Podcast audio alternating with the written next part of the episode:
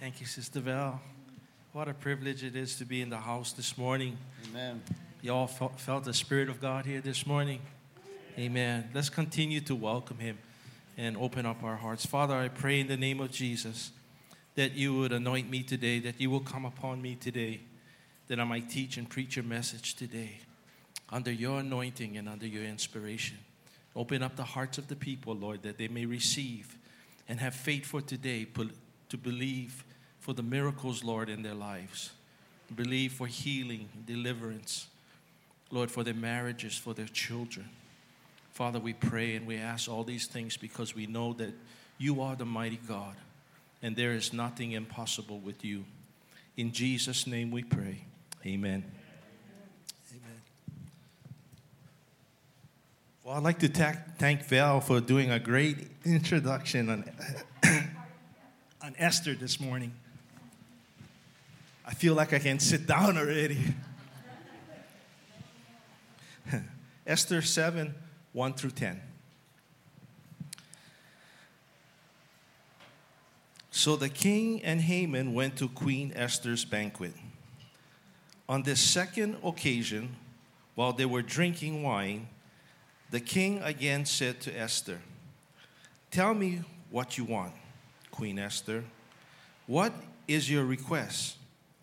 I will give it to you, even if it's half of the kingdom.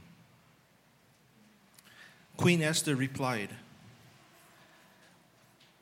If I have found favor with the king, and if it pleases the king to grant my request, I ask that my life and the lives of my people would be spared.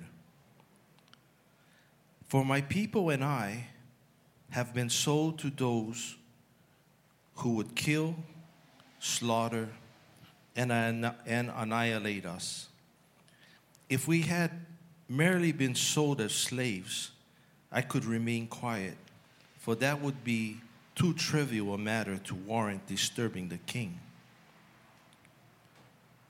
Who would do such a thing? King Xerxes demanded. Who would be so presumptuous as to touch you?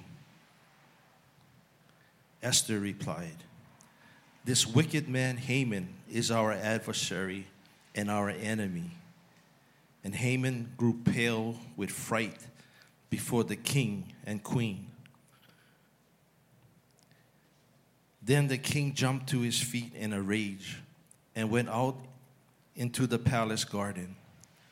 Haman, however, stayed behind to plead for his life with Queen Esther, for he knew that the king intended to kill him. In despair, he fell on the couch where Queen Esther was reclining. And just as the king was returning from the palace garden, the king exclaimed, Will he even assault the queen right here in the palace before my very eyes? And as soon as the king spoke, his attendants covered Haman's face, signaling his doom. And then Harbona, one of the king's eunuchs, said, Haman has set up a sharpened pole that stands 75 feet tall in his own courtyard. He intended to use this to impale, to impale Mordecai, the man who saved the king from assassination. Then impale Haman on it, the king ordered. So they impaled Haman on the pole he had set up for Mordecai, and the king's anger subsided. Like to talk this morning about Haman a little bit. Um, Haman, the Bible says, son of Hammedatha, the Agagite, a descendant of King Agag of the Amalekites. So we see in that Haman uh, was part of the descendant of Agag, who was an Amalekite. And let me see if I can get to Samuel.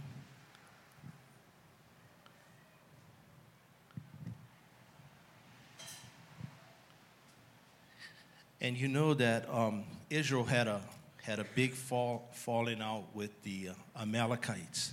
You know the story of um, 1 Samuel 15 1 to 33.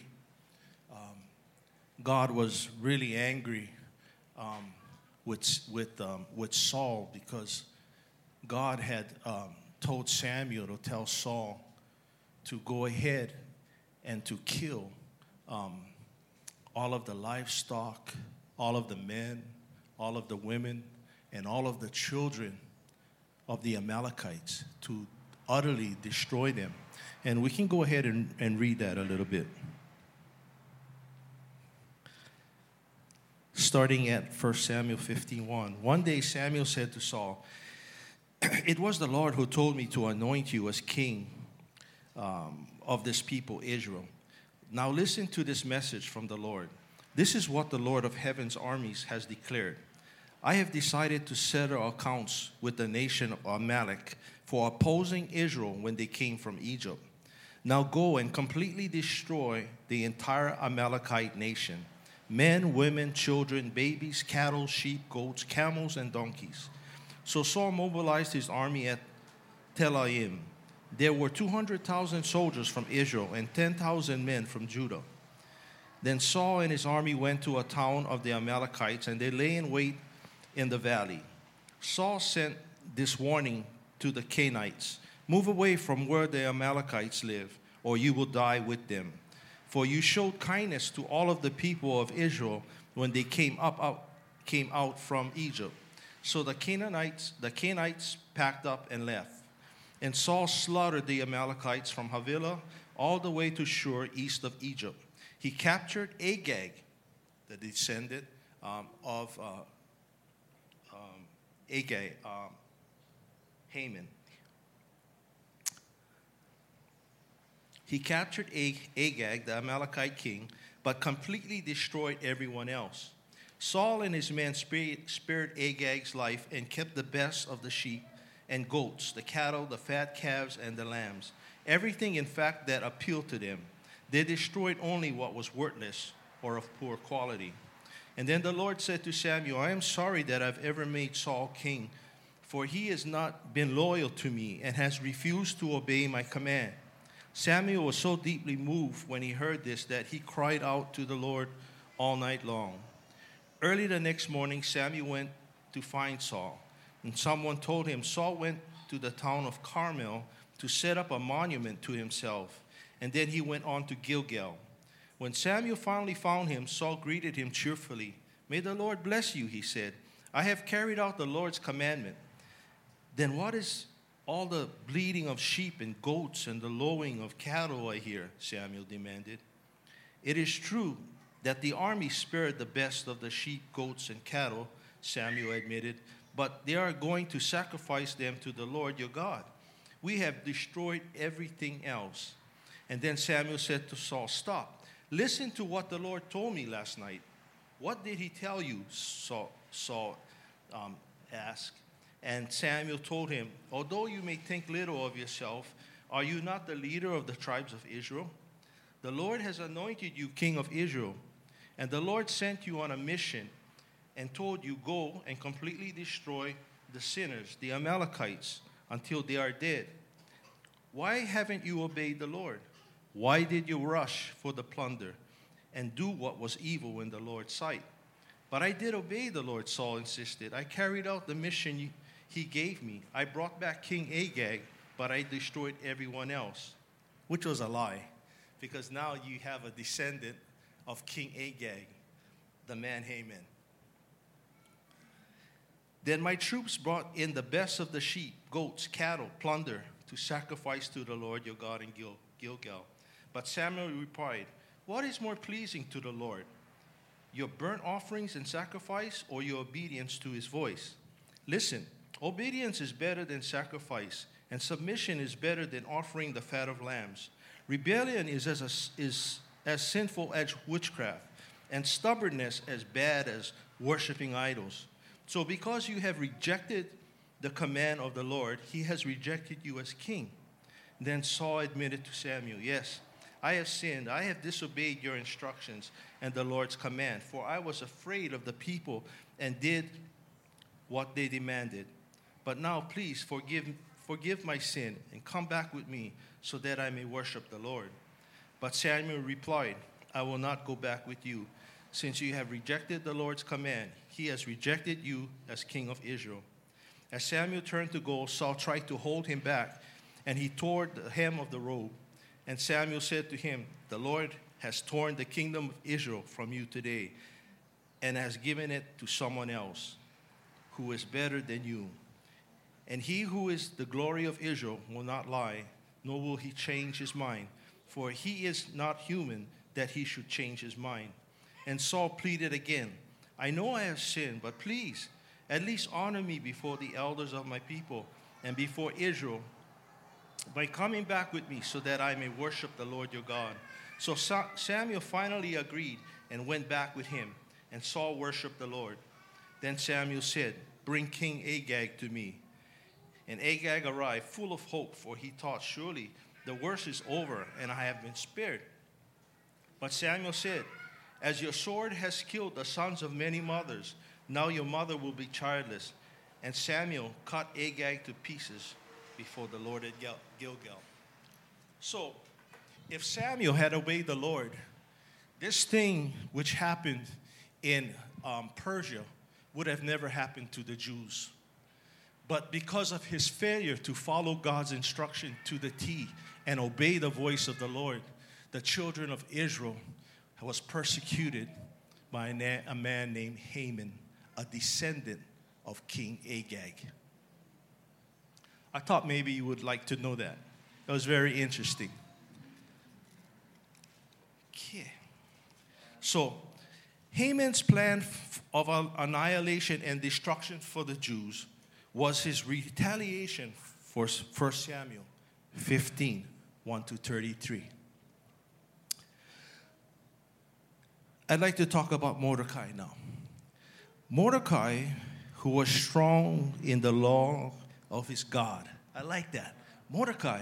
Mordecai was strong in the Lord of his God. And you know, I, I try to um, I try to uh, put myself in Mordecai's place. And I wish that um, that I could be just like Mordecai. But instead of being strong in the law of God, I want to be strong in the grace of our Lord Jesus Christ. Mordecai, who was strong in the law of his God and was of the same spirit as Shadrach, Meshach, and Abednego. Remember Shadrach, Meshach, and Abednego, the three Hebrews? They would not bow to the image of Nebuchadnezzar that he made.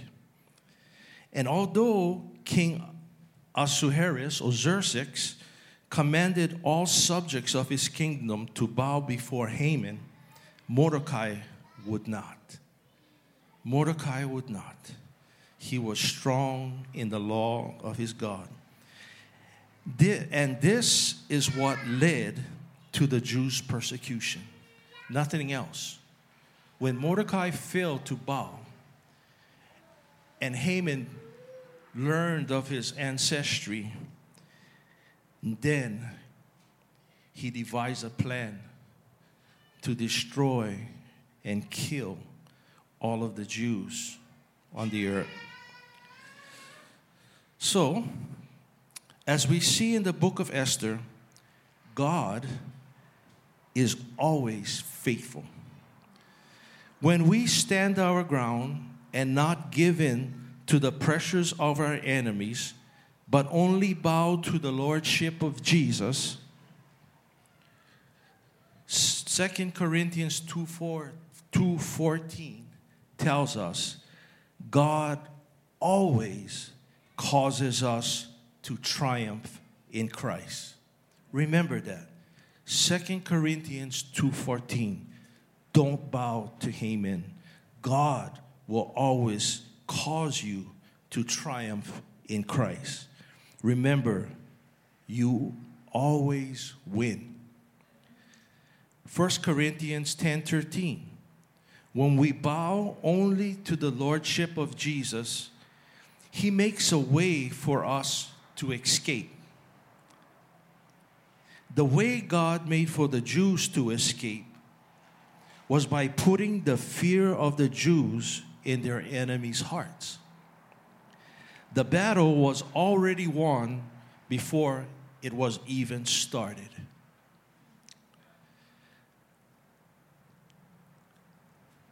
When we bow, Isaiah 54 17 says that when we bow only to the Lordship of Jesus, no weapon of our enemy which is formed against us will prosper.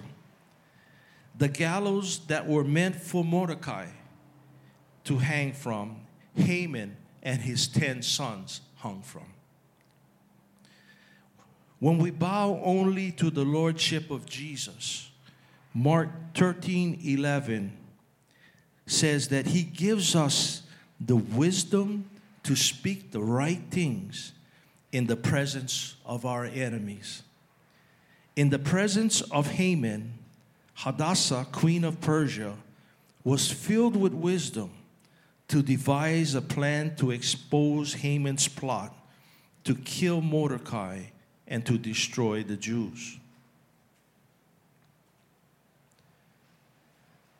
The end result was victory, and the Jews won over their enemies. Not one Jew, not one Jew died in Susa.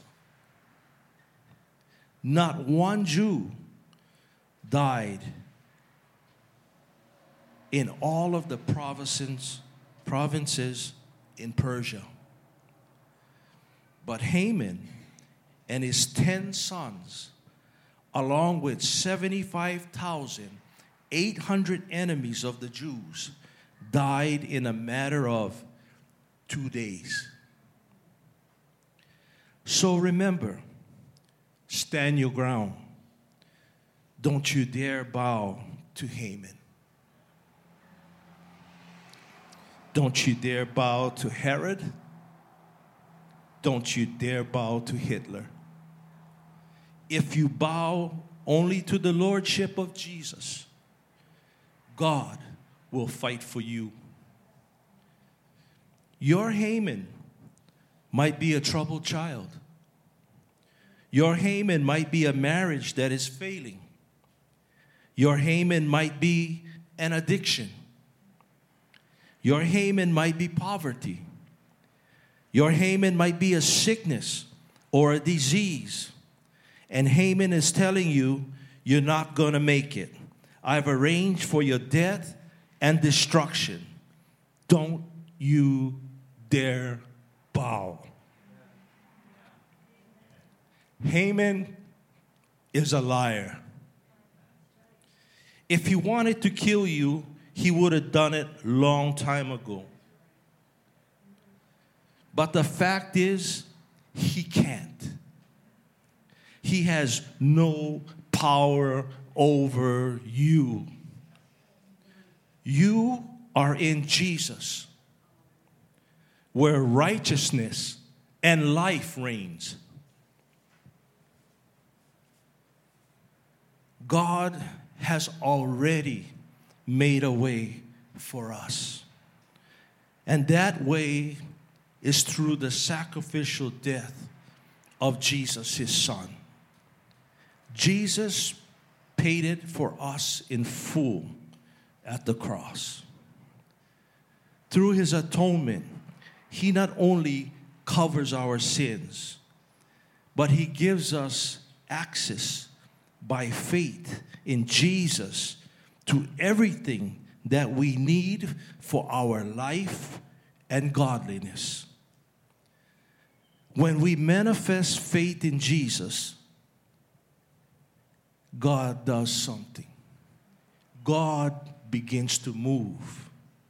Faith in Jesus is the only thing that moves God the Father and God the Holy Spirit. God the Father and God the Holy Spirit would not move without faith anchored in Jesus. When we manifest faith in Jesus, God legally binds himself to help us. God binds himself to help us through a law that he created. And the law is the law of the spirit of life that is in Jesus, which makes us free from the law of sin and death. We are no longer in the first Adam, through which sin and death reigns. But we are in the second Adam. Can you say, Praise God? We are in the second Adam, Jesus Christ, where righteousness and life reigns.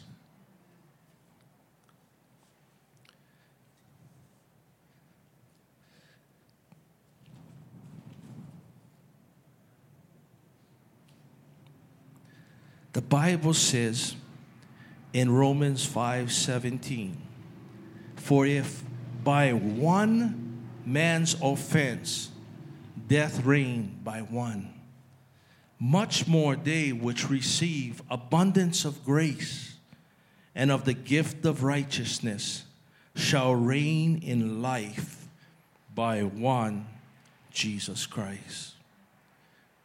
So don't bow to Haman. Let's place our faith in Jesus. And the Holy Spirit will bring about the promise of God to us within the framework of the cross. Let us only believe and bow down to Jesus. Amen. That is my message for today.